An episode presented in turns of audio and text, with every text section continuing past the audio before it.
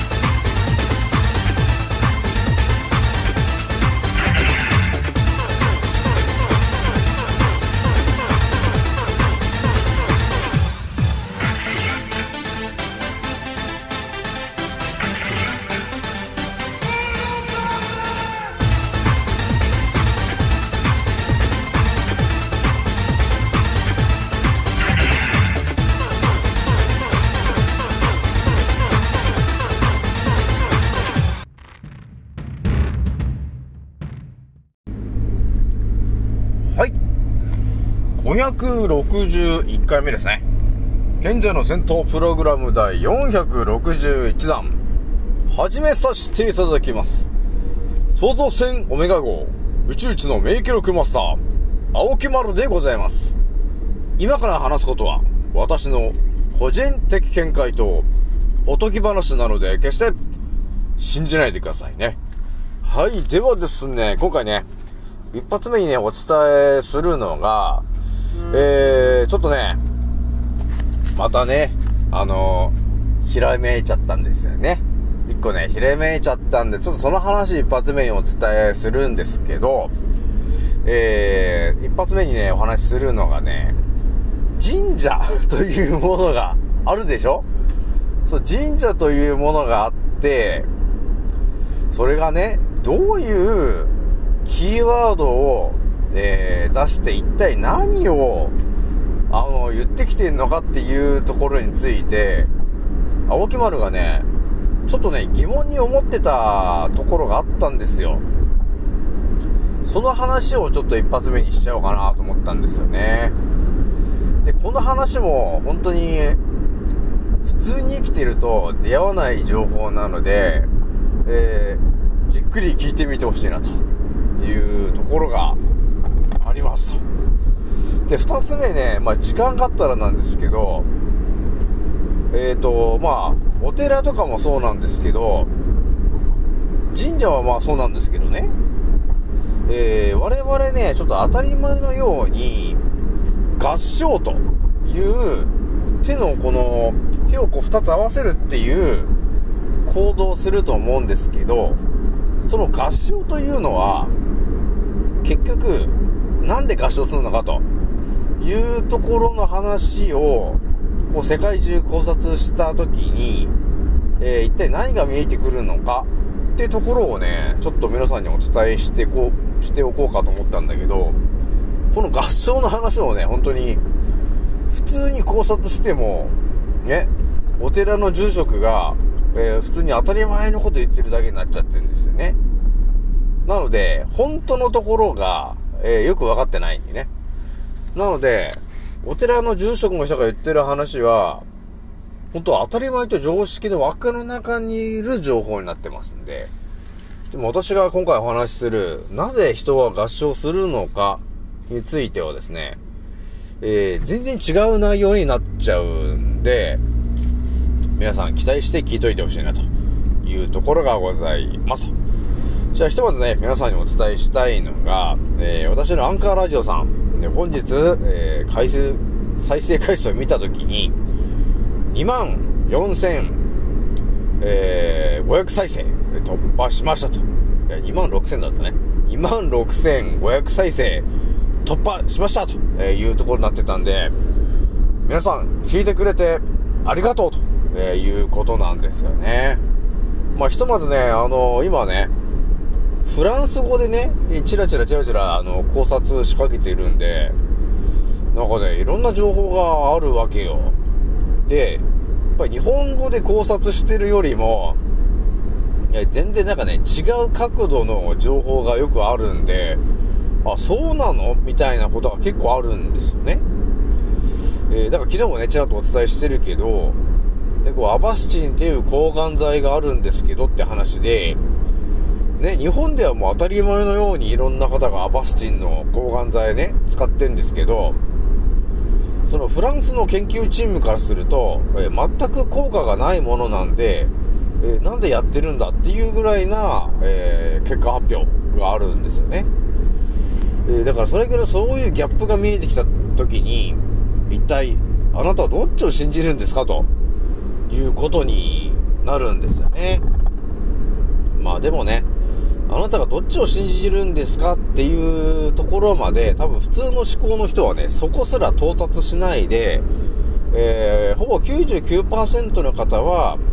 そのね、えお医者さんが言うことが完全に正しいんだと、えーいうことになってるんで、えーみんな、えー騙されてお亡くなりになると、えいうことになってるんですよね。まあ、これは実際あの目の前で起きてることの真実かなというところになるんですよ。なので、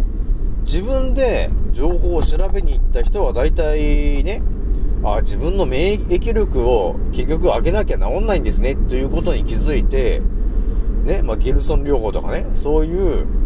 えー、人参ジュースとか、ほんと素材のものをそのままいただくっていうことが、えー究極に体にいいことなんですよね。でそしてそれが、えー免疫力アップにつながるんですよねっていうことが分かってくると、まあ自分で結局ガンとか治しちゃうんですよね。っていうことができるんですねということに気づいて、えーその、えー、ガンの茶番から抜け出すことができるということなんですけど、まあ、抜け出せてるのも多分1、2%の人たちだけで、あとはみんな、ガンの船にただ乗っていってるだけですよね。で、でその先、その先にあるのが、えー発がんするか、えー滝壺に落ちるか、まあ、そのどっちかですよね。だその船に乗ってるよっていうことにね、気づければ、あ、ダメだ、この船に乗ってちゃいけないって言って自分で調べ始めて、船を降りるっていう行動をした人は、えー、ガン、ガンのシナリオから、えー降りることができるよっていう、ただそれだけなんですよね。だから結局やっぱり自分で調べないとダメなんだなっていうことなんですね。まあ、ガンについてね、あの、あれやこれやあるんですけど、なんか教えてほしいなと、えーいうことがあれば、えー私に気軽に DM してきてもらえると、ああ、こうですよ、ああですよっていうのを、まあ、ストレートにお伝えできますので、まあ、気軽に言ってきてもらってもいいかなと、いうところがございます。まあ、なんつってもね、の地球のルールっていうのがもともとありますから、えーそのルールに従って、ただやればいいって、ただそれだけの話なんですけど、ただね、西洋医学っていうのが完全な、あのね、体に良くないことなんですけど、体にいいんだということを言って、今まで散々、あの、我々を騙してきてるんで、えそれが、疑いの心がまずなければ、え癌からは解放されないということがあるんですよね。だ常に疑いの目で、えー見てほしいんですよ。その目がなければ、えー癌からはちょっと脱出できないと。あとはコロナもね、コロナも同じですけど、コロナの茶番からも脱出できないですよね。疑いの目がないとまずダメなんでね。だから私がいくらね、コロナはただの風邪だって言ったって、信じようっていうね、あのー心がなければ、えーその先に進まれないということになって、えー90%の眠ってる人たちのえ方に行っちゃって、最後、えー、滝壺に落ちるということになってしまうということになってしまってるのが今、この世界ですよね。まあ、完全にね、コロナがなんだっていうのも、そ、あの、そのコロナが広がる前からもコロナなんだっていうのを全て分かってる私なので、えーまあもちろんワクチン一発も打つ必要もないっていうのも分かってるから打たないんですけど、まあね、ひとまず、えー私発信してますけど、えー生き残ってる10%の、えーうちの1人が私になってるんで、まあ、ひとまずね、え私に興味を持ってる方が結構いるので、私の発信する内容が、ね、人生を変えるぐらいのネタがちょっと多いんで、え皆さんね、人生に役立つ情報だということでみんな聞いてくれてるという結果が今2万6500再生ということでありますと。まあ、ひとまずね、あのーワクチン打っちゃってっていう人がいたとしても、ね、諦めたくないという人がいれば私に言ってきてもらえれば、ね、免疫力の圧倒的な上げ方と、ね、人間の体の、ね、あの使いこなし方、その辺も全てお伝えすることができますので、諦めるなよというところがあるからね。特に私も全員見捨てる気もないので、できるところは、まではね、えー、お助けしたいなと思っておりますからね。じゃあね、ちょっと一発目の話で、まあ、またこれ押しちゃうから話しますけど、えっ、ー、とね、今回話す内容は、えー、神社というものと、え、えー、お寺というものを、まあ、二つも合わしちゃって、一体何を伝えてるのかという話になるんですけど、まあ、神社で出てくるキーワードを改めて、えー、目の前に並べていくとですね、まず神社というところに入るときに、目の前にあの、狛犬みたいのがいるじゃないですか。ね。で、一人が、あの、口が開いてるやつで、えもう一人が口が閉じてるやつ、いますね。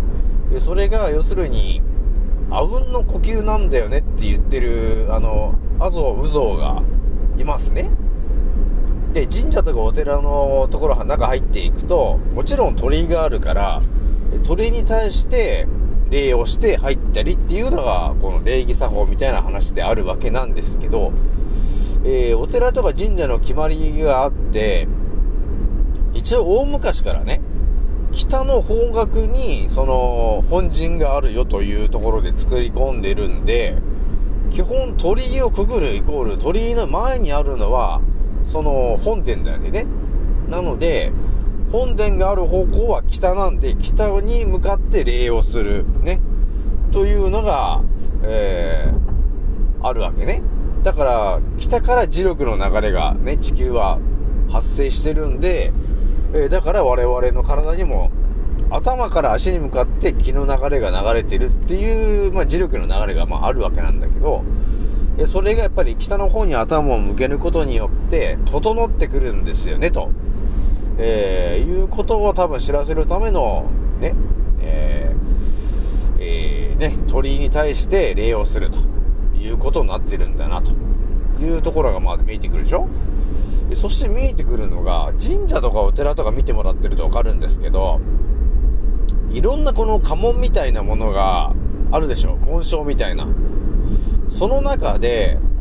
三つどもえの、えー、家紋とか紋章とかを神社とかでよく見かけるよね、というところがあるんですよね。で、これ神社によってなんですけど、三つどもえだったり、四つどもえだったりってね、えー、そういう形であるわけ。でこういうものって一体何を指してんのかなっていうことが、ちょっと頭の中にあったんだあったんだよね。で、今回ちょっとはっきりしちゃってるのが、その三つどもえとかね、四つどもえの紋章っていうのが一体何なのかというところにもあるんですけど、要するにあれっていうのは、丹田を回せと、動かせよということを言ってるんだよねっていうのがこう直感で見えてくるわけですよ。で、私もね、でだいぶ神社の話、過去いろんな話してると思うんですけど、え神社、でかい神社になってくると、鳥居が3つぐらいあるんですよね、と。で、それはやっぱりあの、え鳥居の数が、鳥居の数がというか、鳥居自体が、えー、下丹田、中丹田、上丹田の位置なんじゃないんですか、と、え、いう話もしてて、え究極を言ったら、神社というのは人の体の免疫力を高めるためのテクニックなんじゃないんですかというところまでお話ししてたんですよね。で、今回ちょっと見えてくる話をお伝えするんですけど、その、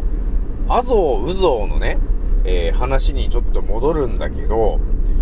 多分ね、神社とかね、そういうものがお伝えしたいのは、結局は、やはり人間の体をどうやって、えー、免疫力を高めて健康にしていけるのかと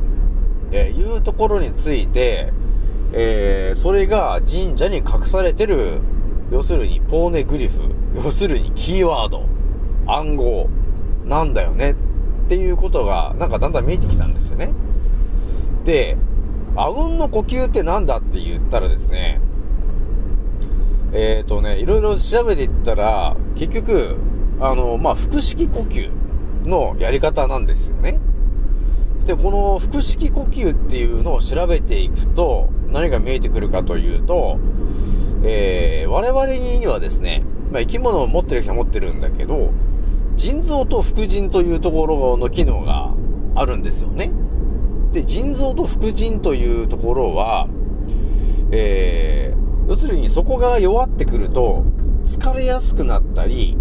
体の毒素を抜くっていう効果が低下するんだよね、と。で、あと、むくみが出たりとか、えそういうことになるのが、腎臓とか副腎なんですよね、と。っていう臓器がありますと。で、その腎臓と副腎という臓器は、えー、どうも我々が、えー、当たり前のようにしている呼吸とだいぶ関係するんだよね、と、えー、いうことも書いてるんですよね。で、こっから見えてくるのが、あうんの呼吸と呼ばれてる神社のね、えー、一番スタート地点にあるというか、本殿の近くにあるというか、ね、あう、あぞうぞがあるんですけど、あのあうんの呼吸、要するに呼吸法っていうものが、えー、我々の腎臓とか副腎の機能に、とても効果があることを、えー、言ってるということになってたんですよね。なので、あうんの呼吸というものをすることによって、えー、我々は、腎臓と副腎の機能を高めることができるんだよね、と、えー、いうことが見えてきたわけ。で、えー、今からお伝えするのが、じゃあ、あうんの呼吸ってどうやるんだっていう話がね、見えてくるんですけど、まあ、あうんの呼吸って、まあ、いろんな、まあ、呼吸法がある中で、結構ね、合気道とかの人たちは、結構当たり前にそれをやってるっていうことがあるんですよね。で、私もいろんな呼吸法を調べていったときに、えー、まさにそのあうんの呼吸に近いんじゃないかっていう、え呼吸法をやってる武術に出会いましたと。で、その武術皆さん知ってるかな？あのね、合十流呼吸法って言うんですよね、それは。合十流っていう、まあ、武術があって、えその中の、えー、合十流呼吸法っていうものがね、あるわけ。で、これがですね、結構ね、あのー、この YouTube で見てもらえるとわかるんですよ。合十流呼吸法つって YouTube で調べてもらったら、えー、こうやってんの？みたいな感じになるんだけど、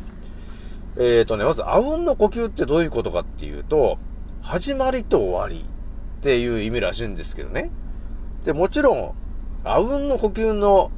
ね、あの方が始まりになるんですよ。で、うんが終わりになるんですよね。で、あうんのあはどういうことかっていうと、息を吐くことをまず言ってますと。あうんのあは。で、うんの方は、鼻から、えー、息を吸う。ね、鼻から呼吸をするとえいうことを、スーッと鼻から吸うことを、うんと言ってるわけなんですよね。だからこれを、えそのやってる通りに表現すると、えどうなるかというと、えまず、あの、肺に入ってる空気を出すわけ。でしょ？で、これで出して鼻から吸うわけです。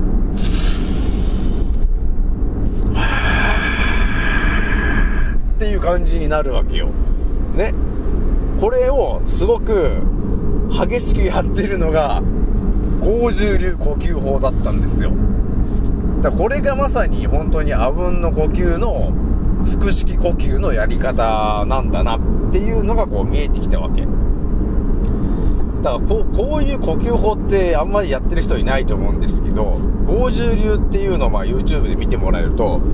あのーそのね、えー、武道の、武道館みたいな道場に集まってる人がみんなしてやってるんだけど、なんかね、すごいのよ。丹田が、ね、なんかものすごいこう、鍛えられてる感じね。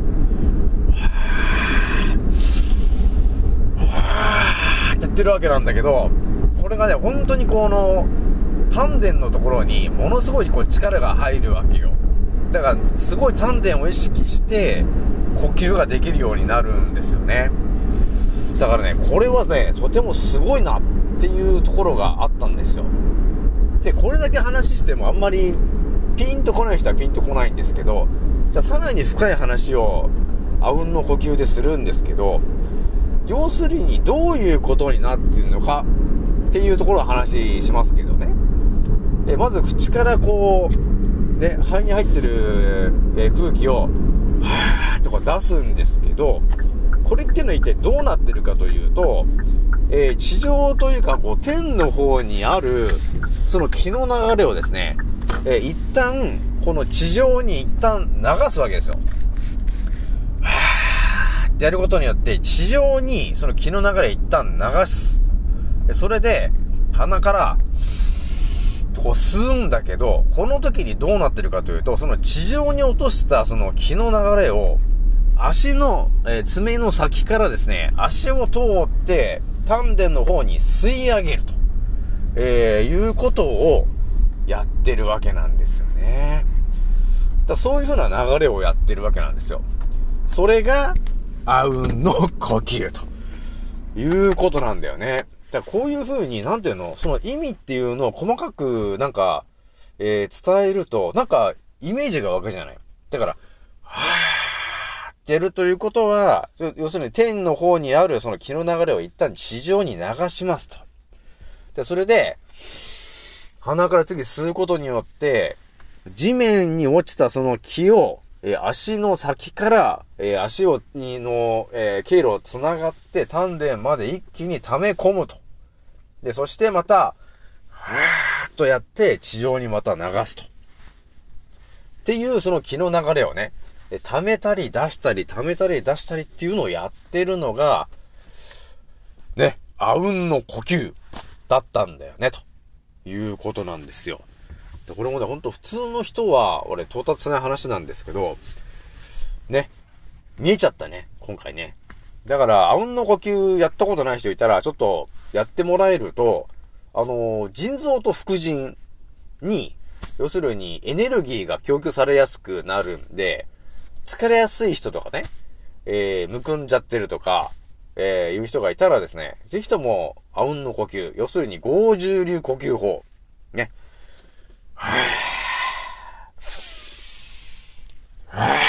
っていうのをやってもらえると、ね、あの、あれ？なんかちょっと腎臓の動きが良くなってんなと。ね、デトックス効果が上がってるよと。っていうことに繋がるからね。なんか疲れが取れてんなっていうことにな、なる、その理由っていうのが、要するに、その気の流れがね、えー腎臓とか副腎にエネルギーが補充された結果なんだよね、ということになるんで、皆さんできてもね、えーやってみてほしいな、というところがあります。で、合重流のね、YouTube を見てもらえると、え、そうやんの？っていうね、すげえなっていう感じがあるんで、ぜひとも見てもらいたいなというところがありますと。はい、それではですね、えー、今22分使ったんですけど、じゃあ2つ目のね、えー、話ちょっとしちゃおうかなと思ったんだよね。で、2つ目の話が、あのね、合唱なんだけど、私もね、なんで合唱するんかなっていうね、これなんていうの、本当当たり前の人が気にならないことについて異様に気になってるわけなんですよ。で、その、ね、あの、合唱といえば、ね、あの、仏教でおなじみの、ブッダ、ね。ブッダっていうのがいいたと思うんですよ。要するにお釈迦様いたと思うんですけど、彼も、もう、断れば合唱してたと、してたと思うんですよね。そう、なぜ合唱しているのかと。いうところって、絶対なんか意味があるなって思うじゃないですか。ねだからこれ、結構皆さんも気になりませんか？なんで合唱してるのか？ねで、あとは、その仏像とかも、なんで手を合わせてんのと、えいうところがあるんですよね。でもこれ多分ね、ほんと当たり前と常識の人は、なぜ合唱しているのか、ということについて、まずはそうだね、80%ぐらいの方は、なぜ合唱しているのかっていうところについてまず疑問に思わないからね。で、稀にね、あのー疑問に思う人がいても、YouTube とかを見て、なぜ合唱するんですか？っていうのを、えー調べたらですね、えー出てくるのは、えーやっぱりね、人々に感謝するという気持ちを込めて、え手を合わせるんだよね、と、えいうありがたいことが書いてるんで、それで思考停止と、えいうことになってたんだよね。で、合唱ってね、あの、調べると、あの、一つの合唱っていう手の形だけじゃなくて、どうもなんかね、調べると、なんか12個ぐらいなんか、その合唱の手の握り方があるんですよね。で、その中の一つ我々はただ、合唱ってやってるけど、調べるとなんかね、12個ぐらいあるんだね。まあ、大元がインドの方から伝わってきてる話なんですけど、じゃあね、えーその合唱の話す、するんですけど、当たり前と常識の人が到達するのは、それただありがたいと、ね、いう話だったり、えーこの地球に感謝するっていうような話で、えーね、ありがたいなと、ありがとうという気持ちを込めて合唱してると、えーいうことになってるのが、えー今の、えー99%の日本人が知ってる情報ですねと。まあでも私、あの、え残念ながら1%の存在になっちゃってるんで、えーこれから私が発信する内容は、ほぼ、また世の中にあんまり出てこない話なんですけど、ね。だから、ブッダと呼ばれてるお釈迦様が、合唱してるということは、必ずと言っていいほど何かの意味があってからやってるんですよね、と。だから、ブッダというのが、ね、ちょっと前に話しましたけど、なぜ北枕で寝てたんですかと言ったときに、答えが出たじゃない。要するに、北の方から磁力の流れが南に向かって流れてるんですよね、と。だから、地球のルールからすると、えー生き物はすべて、北の方に頭をやって、その磁力の線を、えー地球と合わせることによって、え磁力の流れがとても良くなります。あと血流も良くなると、えいうこともあるし、あと血圧も良くなると。っていうことがああるんですよね。で、そうすることによって健康になっていくっていう地球のルールがあったんだよねと。それをブッダは知ってたから、北枕で当たり前のように寝てたんですよ。ね、ということが、見えてきたじゃない？ということは、彼がやってるその合唱とっていうことも、それに近いことがあるから、やってるんでしょ？っていうことになるじゃない？で、えー、調べました。そしたらね、あのー私が思ってるような話が出てきましたよ。じゃあ、ね、皆さんだけにちょっとこっそり教えるんですけど、なぜ、ブッダが、お釈迦様が、合唱していたのかというとですね、えー、我々体や、我々人間、ま生き物にはすべて、その経絡というね、気の流れの、えー道がいっぱいあるわけなんですけど、その、え手と手を合わせることによってですね、何が起きるかというと、背中、ね、手と手を合わせると何が起きるかというと、まず、えー足元から、気の流れが上に向かって煙のように上がってきますよ、とえいうことが起きますと。で、足から、えー足から腰に上がって、頭に抜ける。えそういうルートの気の流れが完成することになるんですよ。それのからくりの一つが合唱になるんですよね。なので我々合唱することによって、気の流れが足、要するに背骨を中心としてですね、えー足、腰、頭に向かって、背骨を通る一直線の道が出来上がるわけなんですよ。なので、合唱すると、えー背中にこうピーンと通る気の流れが、えー完成することになるわけ。えなので、えちょっと気の流れが良くなるんですよね、ということがあるわけよ。だから、ブッダ、要するにお釈迦様は、合唱していたんですよね、ということになるんですよね。気の流れがね、もう変わるっていうことなんですよ。だから、足元、腰、頭向かって、背骨を通って気の流れがストーンとこう、上に登っていく。えそういうことになるので、整うんだよね、ということになるから、